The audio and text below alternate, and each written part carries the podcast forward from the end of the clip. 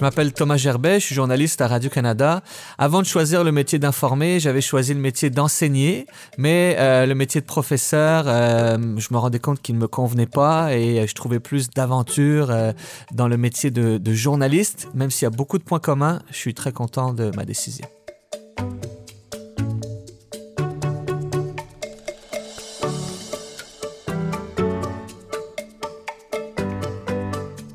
Le nom de Thomas Gerbet revient souvent comme une ritournelle dans l'actualité. Le journaliste de Radio-Canada, originaire de France, fait partie depuis quelques années de l'équipe de journalisme d'impact de la Société d'État. On vous expliquera ce que ça signifie plus tard euh, dans cet épisode. En 2015, le déversement de milliards de litres d'eau usée dans le fleuve Saint-Laurent, c'est son scoop. L'histoire du lanceur d'alerte Louis Robert, agronome au MAPAC, c'est aussi son histoire. La fonderie Horn, l'autodafé de 5000 livres en Ontario et le rôle du cabinet conseil McKinsey dans les arcanes de l'appareil gouvernemental, toutes ces histoires ont été révélées par mon invité et ont fait couler beaucoup, beaucoup d'encre, ici comme ailleurs dans le monde. Mais est-ce que ça change le monde, un scoop? On en discute avec Thomas Gerbet.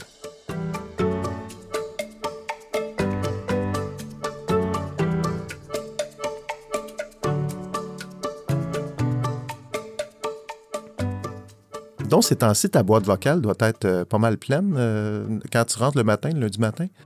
Oh, c'est plus euh, les messages textes. ça, ça, marche beaucoup par message texte. On est rendu là aujourd'hui. Oui, oui, ouais, non, ça, ça, sonne souvent, les messages textes, mais c'est, ça fait partie de la réalité. Quand on sort une histoire, on reçoit beaucoup de messages et ça nous amène d'autres histoires et c'est excitant sur l'ensemble d'enveloppes brunes virtuelles qu'on t'envoie peut-être maintenant, euh, combien est-ce qu'il y en a de ces pistes-là qui sont inutiles ou qui sont que, que, tu suis ou que tu choisis? Parce que ça demande quand même un investissement, s'investir dans une enquête comme celle que tu fais. C'est sûr qu'il y a des sujets euh, qui n'ont pas de sens qui sont proposés ou même euh, des fausses nouvelles que, que, que, j'ai à vérifier qui ne donnent rien du tout.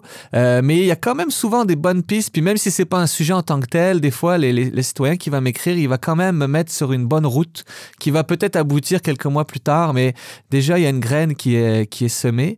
Donc c'est rare que ça soit totalement perdu, là, à moins que ce soit des, vraiment des coucous qui m'écrivent, mais c'est rare que ça ne serve à rien. Dans ta bio sur le site de Radio-Canada, tu es présenté comme un journaliste d'impact. Qu'est-ce que ça veut dire, ça, journaliste d'impact? Ben, c'est une bonne question. Même mon équipe s'appelle l'équipe d'impact. C'est du journalisme euh, qui, euh, qui marque les esprits, qui fait parfois changer les choses et euh, c'est du news getting, comme on dit, c'est-à-dire que quand on sort un scoop, les gens sont euh, marqués parce qu'ils apprennent quelque chose et c'est une nouvelle qui va faire réagir, euh, qui est importante euh, et qui va provoquer un impact. Donc ça peut être un changement, par exemple législatif ou, ou un, politicien ou un ministre qui va s'engager à, étudier la question. Donc c'est du journaliste qui va faire changer les choses et qui, qui bouscule peut-être, qui apprend, qui dérange aussi parfois. C'est The Guardian a, a fait en 2016, il y avait une rubrique de journalistes d'impact présentait ça comme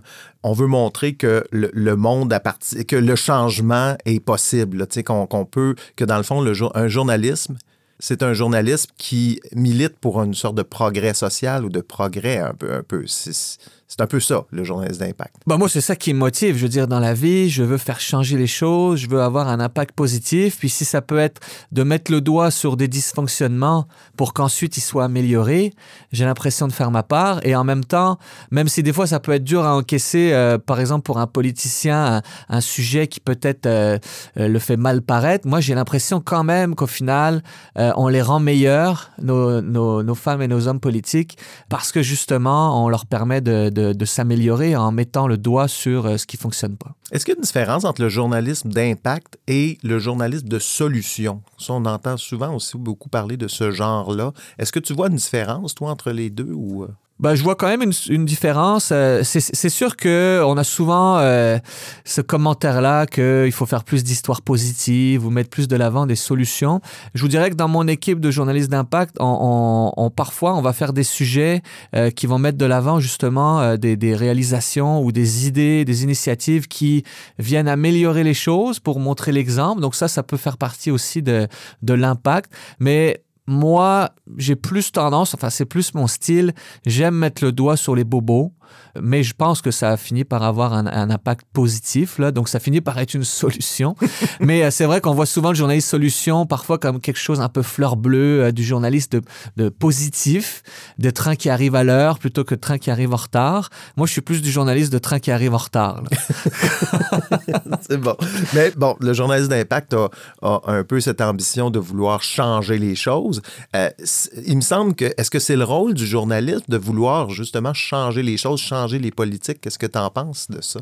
Ben, C'est-à-dire que mon but n'est pas d'orienter politiquement les choses, mais c'est d'identifier un problème apparent soulevé par différents acteurs dans une situation, puis ensuite les solutions seront proposées par les acteurs concernés. Puis je suis pas, euh, je maîtrise pas les conséquences du sujet que, que, je vais euh, livrer.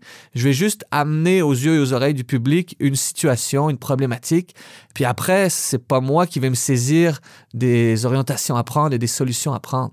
C'est sûr que quand je choisis un sujet, puis je le dis souvent aux étudiants, puis j'ai pas de problème à le dire ici que, que je rencontre, c'est la fameuse, le fameux débat entre objectivité et subjectivité, moi je sais, et je le dis clairement, dans mes choix de sujets, je, reconnais une certaine subjectivité, puis de toute façon, je pense que c'est tout le monde. Il y, a, nécessairement un sujet qui va plus m'intéresser qu'un autre, de par euh, ce que je suis, ce que je juge important, mes valeurs. Donc mes choix de sujets vont nécessairement être un peu subjectifs, mais mon traitement du sujet, il va être totalement objectif, respecter toutes les normes et pratiques journalistiques. Mais évidemment, si moi, l'environnement me tient plus à cœur que, euh, je sais pas moi, euh, la finance, je vais avoir plus tendance à aller sur des sujets en environnement.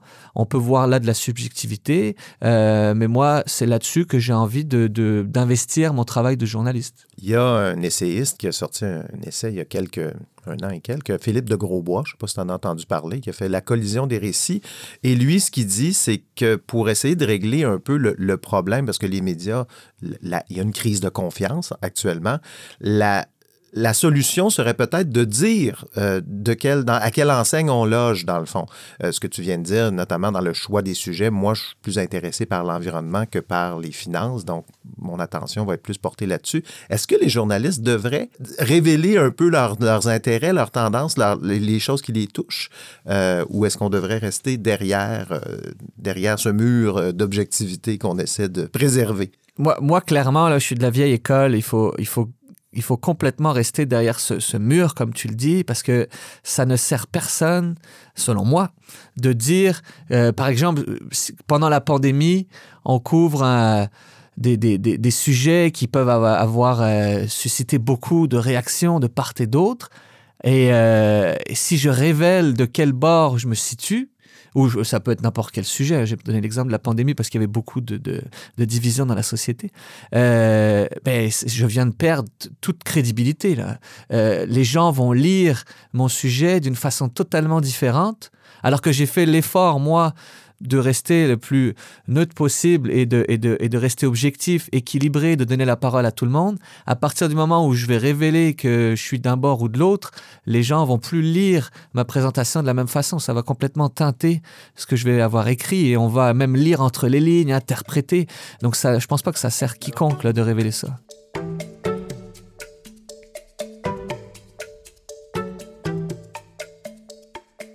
On va faire un peu ta bio. Tu es originaire de France. Euh, tu as étudié en enseignement. Tu voulais devenir quoi, prof d'éducation physique? Oui, ben, je le suis devenu. puis euh, je me suis rendu compte que ça me plaisait pas trop. Alors je me suis réorienté. C'est la seule raison. Qu'est-ce qui t'a fait choisir le journalisme euh, plus que, que d'autres choses? en fait, petite histoire rapide, mais ma mère, entre autres, était, était enseignante, puis je voulais, j'étais vraiment passionné par ce, ce métier-là d'enseigner. Puis je pense qu'un jour, je le redeviendrai probablement. mais je me suis rendu compte que euh, c'était trop routinier. Euh, je n'aimais pas notamment la discipline aussi en classe avec les élèves. Puis là, j'ai fait une rapide introspection, puis j'ai réalisé que le journalisme, euh, c'était finalement, ça correspondait beaucoup à la personnalité que j'avais, mais j'avais jamais envisagé ça.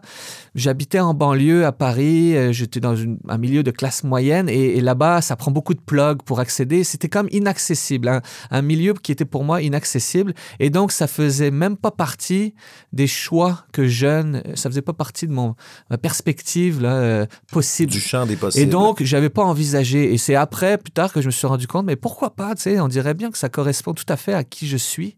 Et euh, je me suis lancé, je me suis inscrit à l'Université de Montréal. J'avais déjà un attrait pour le Québec. Et, et finalement, je suis vraiment content parce que je fais vraiment corps avec, avec ce métier-là. J'ai vraiment l'impression que, que qui je suis correspond aux facettes de ce métier. Tu as décroché un stage à Radio-Canada qui s'est transformé en emploi. Euh, on t'a offert un poste à Sudbury. Tu es resté là pendant quelques années.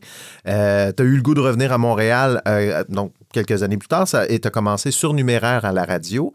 Et là, tu t'occupais des faits divers, la, fameuse rubrique de des chiens écrasés. ça n'a pas suscité chez toi une grande passion. Ben, j'ai pas fait tant de faits divers que ça, mais c'est sûr que quand on commence, bon, évidemment, on n'est pas, on n'a pas les meilleurs sujets. Mais euh, même à Sudbury, j'ai réalisé une chose, c'est que il euh, y, a, le sujet que les affectateurs peuvent nous donner là, comme jeunes journalistes. Puis je me suis dit, moi, ça me plaît pas trop les sujets qu'on me propose. Alors je vais essayer d'amener à chaque jour une contre-proposition. Et, euh, et, je me suis rendu compte qu'il y avait de l'ouverture pour ça. Et donc c'était beaucoup plus motivant d'amener mes propres sujets, effectivement, que d'aller couvrir l'incendie au coin de la rue euh, à 4 heures du matin. Et donc euh, j'ai amené à chaque fois un sujet et finalement j'ai continué. Et puis ça, m'a aidé à développer ce côté newsgetter là, de chercher des sujets. Puis je le faisais dans un, but totalement égoïste de me motiver à, faire ça. Je suis très content que ça, a été accepté parce que euh, de fil en aiguille, j'en suis venu à trouver de meilleurs sujets, de plus gros sujets. Puis maintenant, on m'a même dégagé pour faire uniquement ça. Donc, euh, j'ai réussi à, me faire mon, profil, là, mon, métier à l'intérieur du métier. Est-ce que tu te souviens de ton premier scoop, celui qui, celui t'as acheté une bouteille de vin, tu dit ça, c'est mon, c'est un vrai là. T'en souviens-tu ou? Euh, le scoop qui m'a fait acheter une bouteille de vin, je m'en souviens pas, mais je sais que le tout premier sujet que j'ai fait au journal étudiant à l'Université de Montréal, à Quartier Libre, c'était déjà un scoop. Euh, c'était une histoire de. Il y a des auxiliaires d'enseignement là, euh, qui sont des, étudiants de cycle supérieur qui aident les profs à corriger. Puis en gros, l'histoire, c'était que certains corrigeaient leurs amis, puis qu'ils les reconnaissaient. bref, donc j'avais des témoignages confidentiels et tout ça. Donc déjà, j'avais déjà j'étais déjà rentré là-dedans, mais c'est comme mon, souvenir. Mais c'est sûr qu'il y en a eu des plus ou moins gros, mais je pourrais pas dire lequel m'a fait déboucher la, première bouteille. Mais depuis combien de temps, disons, que tu, te consacres euh, entièrement à l'enquête? Ça, ça, fait euh, quelques années? Ça ferait probablement depuis euh, les années 2015-2016. Le, le Flushgate, peut-être à Montréal, le déversement de, milliards de litres d'eau usée dans le fleuve. C'était toi, ça? Oui, c'était moi. Là, puis ça correspondait au début où je commençais à être totalement dégagé pour faire ça. Je veux qu'on parle un peu de la, la courbe d'apprentissage que tu as eu à, traverser quand tu es arrivé aussi au Québec. Puis on en a parlé à ce micro avec euh, François Cardinal de la presse, euh, disant qu'il y, a quand même de réelles barrières à entrer en journaliste quand tu n'es pas québécois. Et euh, je, je, veux te faire écouter cet extrait-là parce qu'on parle de toi. C'est drôle parce que je lisais Thomas Gerbet, qui est un Français, qui est arrivé ici à 22 ans. Et c'est ce qu'il disait lui aussi. La, courbe d'apprentissage pour comprendre le contexte québécois, nos institutions, avoir son réseau de sources aussi, très difficile pour quelqu'un qui vient d'arriver au Québec. Oui, puis il y a même une barrière à l'entrée, euh, je pense, au test de connaissances générales qu'on fait passer aux candidats pour devenir journaliste ou pupitreur ou réviseur ou autre. Vous avez de ces tests à la presse? Oui, on a de ces tests et ils sont euh, assez difficiles. Corsés. Oui, et je me souviens du test de Radio-Canada pour l'avoir passé. Il est aussi corsé. Oui, il était corsé. Je l'ai passé en 2008 et euh, je me souviens, j'avais beaucoup révisé. Il fallait connaître les capitales des provinces, les, des noms de premiers ministres de province. Euh, j'ai bien des collègues qui pourraient pas nommer des noms de premiers ministres de province. Puis il y avait, je me souviens, une liste de personnalités qu'il fallait relier à leur domaine. Donc par exemple, euh, Joanie Rochette, fallait la relier à patinage artistique, puis à Guy La Liberté À, à, Cirque du Soleil. Et, et, sérieusement, il y avait des gens là à ce moment-là, j'avais j'avais pas encore rattrapé tout mon retard euh, et j'avais fait n'importe quoi. Là, j'avais dû mettre Guy la Liberté en patinage artistique. Puis, euh, mais j'ai eu le test parce que j'ai dû marquer des points sur d'autres euh, sur d'autres éléments. Mais j'avais beaucoup travaillé. Puis, puis d'ailleurs, je, répète souvent, mais j'ai travaillé beaucoup, euh, peut-être deux fois plus fort que les autres au, début pour rattraper ce retard-là sur la connaissance de l'histoire du Québec, euh, de du, fonctionnement politique, euh, en faisant des impasses peut-être un peu plus sur les sports ou la culture, parce que c'était impossible de rattraper tout ça. Puis j'ai eu la chance aussi de baigner j'ai commencé à travailler, moi, dans un camp de vacances en Outaouais, là, dans les années 2005, 2006, 2007. Puis j'étais baigné dans un, un monde 100% euh, québécois, euh, donc pas avec des, d'autres immigrants. Euh, et là, on m'a expliqué toutes les références de passe-partout, puis toute la culture populaire. Donc j'avais déjà cette culte, rattrapé cette culture populaire-là grâce à tous ces amis que j'avais.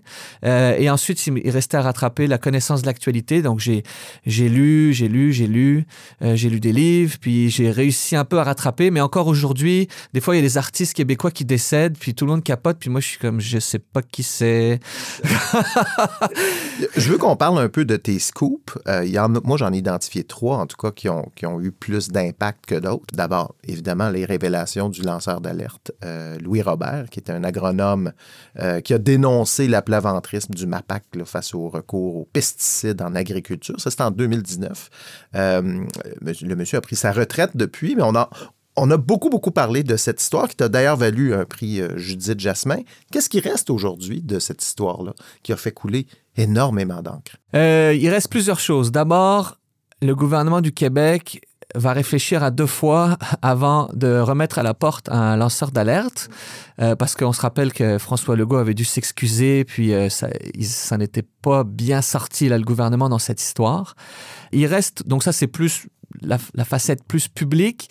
Certains fonctionnaires peut-être euh, auraient été peut-être hésiteraient peut-être à dénoncer à la suite de cette histoire. Puis il y en a d'autres aussi qu'au contraire, ça les motive plus à dénoncer. Donc je dirais qu'il y a, il y a comme euh, du chaud et du froid qui ressort de toute cette histoire.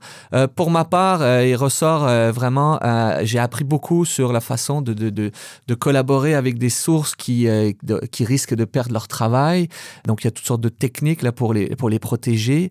Et puis surtout, je suis vraiment fier parce que même si Louis Robert il a perdu sa job parce qu'il s'était dénoncé, hein, il faut le dire, hein, c'est pas euh, c'est pas par notre euh, on le sait pas parce qu'on l'a pas mal qu'on l'a mal protégé, c'est parce qu'il a, il avait il s'était dénoncé euh, et puis aussi parce que quelqu'un l'avait dénoncé alors qu'ils auraient dû le, protéger. Mais reste que pour moi un épisode marquant parce que je me suis dit ok ma source vient de se faire mettre à la porte, il faut que je fasse quelque chose. Et là peut-être qu'on revient à la discussion là est-ce que est-ce que j'accepte de, prendre parti? Là, j'avoue là que j'étais comme non. Là, vous venez de mettre à la porte ma source. Là, ça se passera pas comme ça. Et j'ai fait une enquête pour comprendre comment ça s'était passé sa mise à la porte. Et c'est là que j'ai trouvé qu'ils n'avaient pas respecté la loi dans la façon de gérer sa dénonciation interne. Et donc j'ai révélé ça et ils ont été obligés de le, réintégrer. Donc j'ai travaillé rigoureusement, mais j'ai pas lâché l'affaire là parce que... La dernière fois que tu lui as parlé, c'était pour un article qui annonçait sa retraite. Je ne sais pas si tu lui as parlé après, mais... Oui, occasionnellement, on se parle encore. Publiquement, c'est à ce moment-là. Euh, Qu'est-ce que lui en retient de cette histoire-là? Est-ce que lui est amer de tout ça? Est-ce qu'il y a une... Euh, non, je pense que lui, il est fier. Au contraire, il est fier, d'avoir fait ce qu'il... C'est sûr que ça aide qu'à l'époque, il était à trois ans de sa retraite. C'est plus facile, disons, d'accepter de, il avait pas grand-chose à perdre, c'est ça. Mais euh, non, je pense qu'il est fier de ce qu'il a fait. Euh, c'est un monsieur aussi qui était extrêmement compétent et, et reconnu dans son domaine, même si le grand public ne le connaissait pas. Donc, sa voix portait. Donc non, il est, il est, il est fier de ce qu'il a fait. Euh, je pense qu'il a fait euh, réfléchir beaucoup de Québécois à cet enjeu-là. On a parlé beaucoup du traitement qu'il a reçu, le monsieur, pour être un, lanceur d'alerte, mais j'ai l'impression un peu moins de ce qu'il dénonçait. Donc cette histoire-là de pesticides, on mange dans la main de l'UPA, tout ça, y a-t-il quelque chose qui a changé autour, autour de ça, dans, ce qu'il a dénoncé, dans le Un peu. Il y a un peu plus d'indépendance dans tous les groupes de recherche euh, qui, qui, traitent de ces questions-là de, de, pesticides. Le gouvernement a fait quelques efforts. C'est sûr que c'est probablement pas autant que ce que Louis Robert espérait. Mais en même temps, la première histoire qui m'avait permis de révéler, euh, pour laquelle il était euh, confidentiel, elle ça a jeté un projecteur sur, euh, sur cette histoire-là le jour où il s'est fait mettre à la porte. Donc si le gouvernement voulait cacher un peu ça, c'est tout l'inverse qui s'est produit.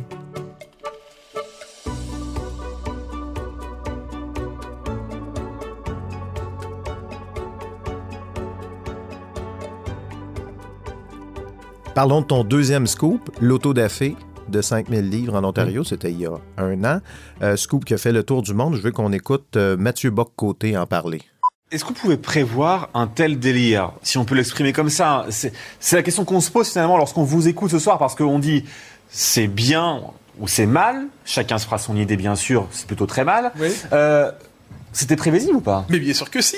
Mais bien sûr que si. L'étonnement de certains devant ce mouvement qui relève de l'autodafé, il faut dire les choses telles qu'elles Bien sont. sûr. On décide Ah oui. de brûler des livres. Quand même, c'est audacieux comme idée. Eh bien, ne sont étonnés que ceux qui ne prennent pas le wokisme, hein, ou le mouvement woke, ou le politiquement correct au sérieux. Voyons le portrait des dernières années. On déboulonne Bon, des statuts. le reste de son intervention, c'était pour parler du wokisme, mais c'est un peu ce qui est arrivé avec cette histoire-là. Tu t'es fait entraîner dans toutes ces chroniques de gérants d'estrade qui parlent de wokisme avec ce truc-là. Qu'est-ce que, comment tu t'es senti, toi, là-dedans, quand c'est arrivé, cette, cette vague? Ben, j'ai pas l'impression de m'être fait entraîner, et puis ça revient à ce qu'on disait tout à l'heure. Moi, j'ai révélé qu'il y avait 5000 livres qui avaient été détruits, certains brûlés, euh, pour des choix euh, pédagogiques là, dans un conseil scolaire de l'Ontario. Puis ensuite, la récupération de ça, euh, les chroniques, c'est plus mon affaire. Moi, j'ai révélé ça, puis c'est pas à moi de, déterminer comment tout ça va finir. J'ai révélé l'information, documentée avec. euh, j'avais la liste des livres, le nombre de livres, les titres, et j'avais la personne responsable de ça qui expliquait sa démarche.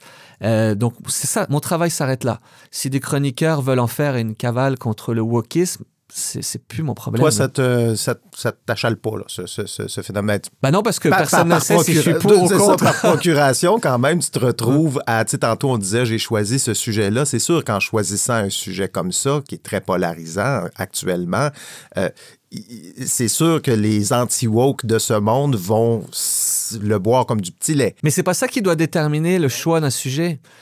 Enfin, moi, je le perçois comme ça. Je dois pas choisir un sujet ou ne pas choisir un sujet sous prétexte qu'il pourrait être récupéré par des complotistes ou une frange de la société qui pousse dans telle ou telle idéologie. C'est est-ce qu'il est d'intérêt public? Est-ce que c'est important de savoir ça? Est-ce que ça nous éclaire sur notre société? Oui ou non? Si, je, si ça répond oui à ces questions-là, on publie. Et euh, la récupération, il y en aura toujours dans tous les sens, de gauche comme de droite et dans toutes les orientations. Euh, pendant la pandémie, là, certains euh, pouvaient prendre un sujet sur, je sais pas moi, une incohérence du gouvernement. Euh, il y en a certains qui, qui, prenaient ça comme étant le gouvernement va pas assez loin, puis d'autres au contraire disaient ben non, mais vous voyez bien, il va trop loin. Il y a toujours de la récupération. Parlons de ton troisième scoop et celui qui nous occupe en ce moment, l'influence des cabinets conseils, l'affaire McKinsey. J'aimerais ça qu'on qu'on se penche un petit peu plus sur ce scoop-là pour essayer d'expliquer un peu le déploiement d'une enquête, parce que cette enquête-là, on en parle depuis euh, l'automne dernier. Euh, ça a commencé, euh, en fait, la première fois qu'on en entend parler, c'est dans le 30 septembre 2022. Tu révèles les résultats d'une enquête sur le rôle de McKinsey auprès du gouvernement Legault pour l'aider dans la gestion de la pandémie. Ta source, c'est euh, près de 200 courriels. euh, de McKinsey, de gens de McKinsey qui t'ont permis de reconstituer, dans le fond, un peu toute cette histoire-là. Comment c'est venu l'in- l'inspiration? Ben, peut-être pas l'inspiration, mais le coup d'envoi de cette enquête-là est arrivé comment? McKinsey faisait déjà parler d'elle, euh, en France notamment, euh, avec euh, la, la gestion de la pandémie qui avait été, euh, c'est pas moi qui sous-traité à McKinsey, c'est pas moi qui le dis, c'est un rapport du Sénat là-bas. Donc il y avait, le gouvernement s'était beaucoup appuyé là-bas sur McKinsey. Ça avait fait un scandale. C'est déjà une histoire dont on parlait dans les médias québécois. Donc ça avait déjà, c'était sorti du territoire français. Les journalistes québécois déjà avaient posé des questions à l'Assemblée nationale. Euh, et nous, McKinsey, qu'est-ce qu'on a fait? Puis là, le gouvernement avait dit oui, on a fait appel à eux, mais c'était juste pour nous aider à prévoir euh, comment on va déconfiner, quel secteur et tout ça. Bon. Moi, je m'étais dit, OK, euh, je vais quand même gratter, on va voir. Je fais quelques appels, quelques sources. Et puis là, j'ai euh, obtenu ce, ce gros dossier là, de 200, euh, 200 courriels où, qui révèle tous les coulisses là, de, du fonctionnement de, de- de- du gouvernement Legault avec euh, McKinsey durant Ça, la c'était gestion une de la demande pandémie. d'accès à l'information? Non, pas une demande d'accès, euh, c'est euh, une source qui m'a donné ça. Et euh, en parallèle, quelques demandes d'accès, mais c'est pas là que, que j'ai eu vraiment le plus intéressant.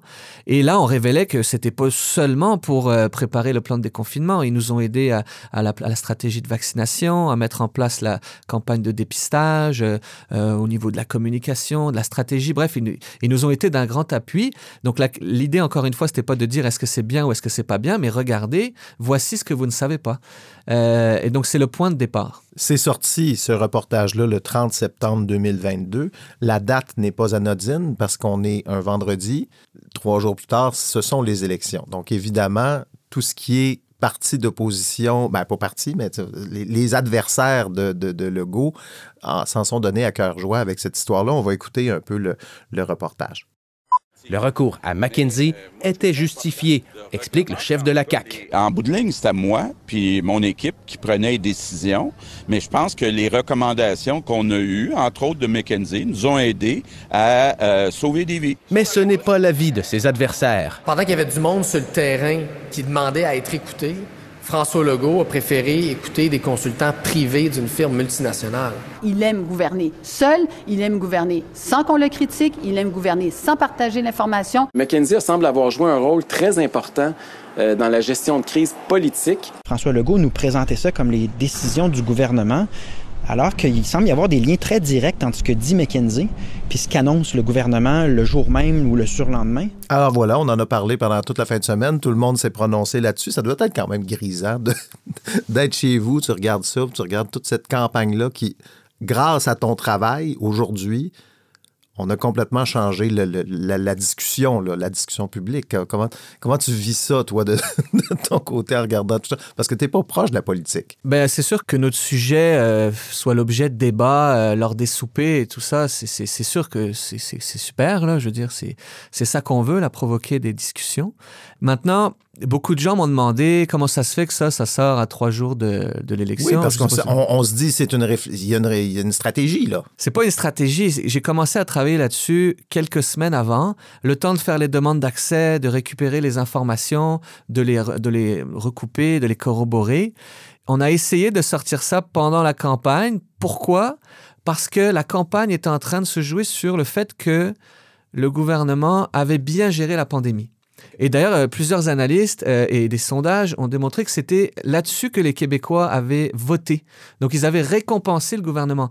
Et mon idée n'était pas de dire est-ce qu'il faut ou pas récompenser le gouvernement, mais de dire attention, ou sachez que ils n'ont pas géré ça tout seul. Donc c'était un, une couche d'information supplémentaire pour dire peut-être que le gouvernement devrait pas euh, prendre tout le crédit de la gestion de la pandémie. Puis je pense François Legault aussi l'a dit, ils nous ont rendu une fière chandelle, on a évité des morts. Au début, c'était son idée, mais à la, la, deuxième fois qu'on lui pose la question, c'était Ah oui, ils nous ont aidés avec d'autres. bon, moi, je jugeais que c'était d'intérêt public que les électeurs, avant de faire un choix éclairé euh, avec l'idée que le gouvernement a bien géré la pandémie, ils sachent que ils ont fait, ils ont pas fait ça tout seuls. Et on a vraiment publié quand c'était prêt. Puis d'ailleurs, ça arrive. C'est pas une super bonne idée de publier un vendredi euh, dans les médias. C'est pas la meilleure journée là, juste avant un week-end. C'est pas la meilleure journée. On a vraiment publié quand c'était prêt. Si j'avais vraiment voulu avoir un gros impact, j'aurais je serais sorti avant le débat euh, avant les débats, mais c'était tout simplement pas prêt. À partir de ce moment-là, donc, j'imagine que vous avez obtenu d'autres révéla révélations. Quand tu sors une histoire comme ça, il y a d'autres personnes, peut-être dans l'appareil gouvernemental, qui ont des cloches, qui t'écrivent. Est-ce que c'est ce qui est arrivé avec cette enquête-là? Oui, puis c'est souvent ce qui arrive, c'est-à-dire on, on, on, sort une première histoire, on reçoit d'autres informations, ça permet de continuer l'enquête. Euh, ça nous a amené aussi un peu plus vers le, le, le fédéral, aussi le gouvernement fédéral euh, qui avait beaucoup fait appel Parce à qu'il n'était pas dans ta mire au départ. Non, au début c'était vraiment le Québec, euh, mais effectivement de fil en aiguille. Puis moi j'aime ça les enquêtes qui, qui se poursuivent un peu euh, à la, à la à la face de tout le monde, là, c'est-à-dire, euh, j'attends pas, là, 3-4 mois d'avoir euh, tout, tout, tout, tout, tout, puis publier. J'aime ça, moi, un peu comme avec la fonderie Horn aussi, continuer au fur et à mesure, publier, puis poursuivre, poursuivre, poursuivre. Puis là, c'est là où, justement, l'appui de, de, de, gens qui nous envoient des informations, que ce soit dans la fonction publique ou autre, aide à continuer le, le dossier. La deuxième révélation, c'était concernant Hydro-Québec, euh, le, le- le rôle de McKinsey euh, dans Hydro-Québec, ce qui est un peu étrange qu'une firme externe qu'on conseille Hydro-Québec sur est-ce qu'on devrait faire la réfection d'une centrale. C'est quand on, on avait l'impression que c'était un peu leur expertise, mais bon. Euh, ça, c'est arrivé fin octobre. Puis bon, début janvier 2023, t'en- t'en- on en a parlé un petit peu. Trois, c'est les révélations concernant euh, de mandats confiés à McKinsey sous le gouvernement Trudeau. Et ça t'a valu euh, ceci. Pour faire la lumière sur le mystère McKinsey, voici les journalistes euh, de Radio-Canada, Thomas Gerbet et Romain Chué. Bienvenue à Tout le monde en parle, messieurs. Est-ce que euh, là, là, rendu là, euh, tu me disais que c'est arrivé avec le début de l'enquête, toutes ces informations sur le fédéral. C'est quoi? C'est des, c'est des gens, c'est des fonctionnaires qui t'ont envoyé des trucs? Ça, ça, ça. Sur le fédéral, c'est pas c'est pas des, des, gens qui ont lancé l'alerte. Enfin, c'est pas une alerte là, mais c'est pas des, des, gens qui nous ont informés. C'est juste euh, des, questions supplémentaires qu'on s'est posées ou de nouvelles pistes qu'on s'est posées au fur et à mesure de la démarche. Donc vraiment comme l'évolution d'une enquête, parce que tu voulais parler un peu du déploiement d'une enquête, ça peut être effectivement quelqu'un qui nous relance vers une autre piste ou simplement nous qui disons ok, on vient d'explorer ça, mais qu'en est-il ici, qu'en est-il là ou ce ministère-là ou est-ce que donc c'est vraiment comme un cheminement aussi mental de voir où est-ce qu'on pourrait pousser la, et, euh, et cette fois-ci, bon, c'est pas original. On a décidé d'aller voir au niveau du fédéral. Reste le municipal. Ouais, ben je sais pas si les villes ont Non. Mais non, mais c'est possible. Il y a eu euh, même une université là qui a déjà fait affaire avec McKinsey. C'est possible, mais c'est quand même assez cher là. Donc toutes les municipalités ne peuvent pas se le permettre. Dans l'avenir, euh, faire pour le gouvernement, faire affaire avec McKinsey, est-ce que ça devient un, un risque réputationnel à quelque part? Parce que si tu le dis et tu l'as dit, à tout le monde en parle, McKinsey n'est accusé de rien. Oui. Ils n'ont rien fait de mal, ils ont fait leur travail, on leur a donné des contrats, mais le fait que, que, que ce soit révélé comme ça dans les médias, penses-tu qu'au sein du gouvernement, peut-être se dire c'est une patate chaude, là? Penses- Ben, le, le premier ministre Legault l'a dit même à l'Assemblée nationale qu'ils ont eu deux contrats, puis euh, ils n'en auront pas d'autres. Puis on entend effectivement qu'il y a un risque de, de- de- de- que ça devienne toxique. Puis c'est pas moi qui le dis, là, mais de, faire affaire avec McKinsey. Et donc, d'autres cabinets conseils pourraient en profiter. Puis d'ailleurs, au fédéral, le comité parlementaire qui se penche là-dessus, il a élargi son mandat aux autres cabinets conseils. Et, moi, je pense que c'est une bonne idée parce que c'est vrai que McKinsey, c'était chaud médiatiquement, ce nom-là était connoté parce qu'il y avait les affaires en France, aux États-Unis euh, ou ailleurs, même en Afrique du Sud, toutes sortes de scandales à travers le monde. Mais moi, ce que je trouvais d'intérêt public, c'était le rôle de ces cabinets conseils par rapport au rôle des fonctionnaires. Et est-ce qu'il y avait un chevauchement, est-ce qu'il y avait un dédoublement? Donc que ce soit McKinsey, Accenture ou Pricewaterhouse ou peu importe, pour moi, c'est tout aussi intéressant. Euh, donc, donc oui, euh, ça vaut la peine de continuer. On revient au journalisme d'impact. As-tu l'impression d'avoir changé des choses dans l'appareil gouvernemental grâce à cette enquête-là? Je pense que c'est trop tôt pour le dire. Est-ce qu'on va plus donner des mandats aux fonctionnaires ou faire confiance? On, réalise avec cette histoire-là à quel point on a une vision des fonctionnaires. Puis quelqu'un de McKinsey en comité a parlé de qui sont à l'âge de pierre, les fonctionnaires. Il y a même un ministre de l'immigration qui a dit que si les fonctionnaires avaient fait ça, ça aurait pris plusieurs années. On a encore cette idée-là que les fonctionnaires, c'est des pas bons, des lents. Est-ce qu'on a vraiment changer les choses, c'est trop tôt pour le dire. On entend encore ces, ces, commentaires-là de la part de, de gens en responsabilité. Je ne sais pas si on va s'en passer. Avec la pénurie de main-d'œuvre, euh, les mandats qu'on donne aux consultants externes, ils, ils contribuent aussi à appauvrir les compétences des fonctionnaires et stimulent le recours à d'autres mandats. Euh, parce que finalement, les consultants finissent par développer l'expertise et plus les fonctionnaires. Donc, on va avoir encore plus raison de faire appel aux consultants qui ont développé une expertise dans la fonction Alors publique. qu'on embauche encore des fonctionnaires. C'est pas comme si on avait coupé l'embauche sous le. Oui, au fédéral, ça a augmenté le nombre de sous fonctionnaires. Trudeau, c'est ça, Ouais, ça a ouais. augmenté.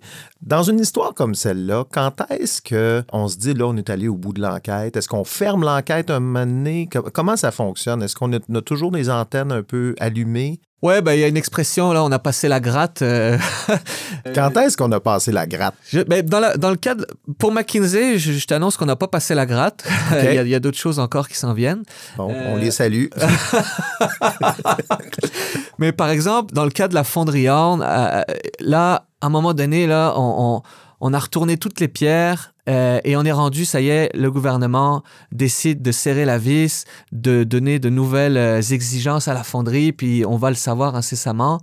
J'ai l'impression, je me trompe peut-être, mais j'ai l'impression que pour ce qui est là, de cet enjeu-là spécifique, on a pas mal fait le tour et on s'attend maintenant aux résultats, à l'impact de, ce dossier-là. Eh, merci beaucoup. Ça serait quoi tes défis des prochaines années? Parce que là, écoute, tu as fait. T'as sorti plus de scoops que ce qu'un journaliste normal peut espérer dans, dans sa carrière. Tu sais, as quand même sorti de grosses histoires. Qu'est-ce, que, qu'est-ce qui te reste comme défi à avoir? euh? Moi, j'ai pas d'ambition particulière, là, si ce n'est de pouvoir continuer à faire mon travail, à vivre ma vie de famille aussi, euh, tout ça en équilibre. Mais donc, euh, j'ai pas, euh, je me vois pas dans cinq ans ailleurs. là. Je, je- je veux juste pouvoir continuer de faire ce qui me T'es plaît. sur ton Et- X en ce moment. Exactement, et j'espère le rester longtemps. Merci beaucoup, Thomas. Merci à toi.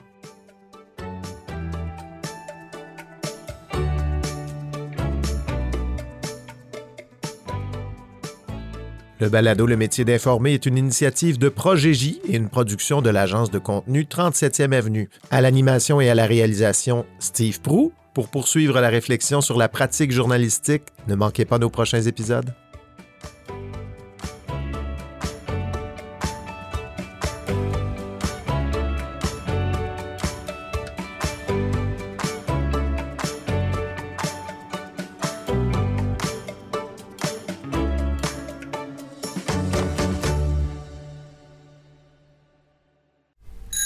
Balado de 37e Avenue.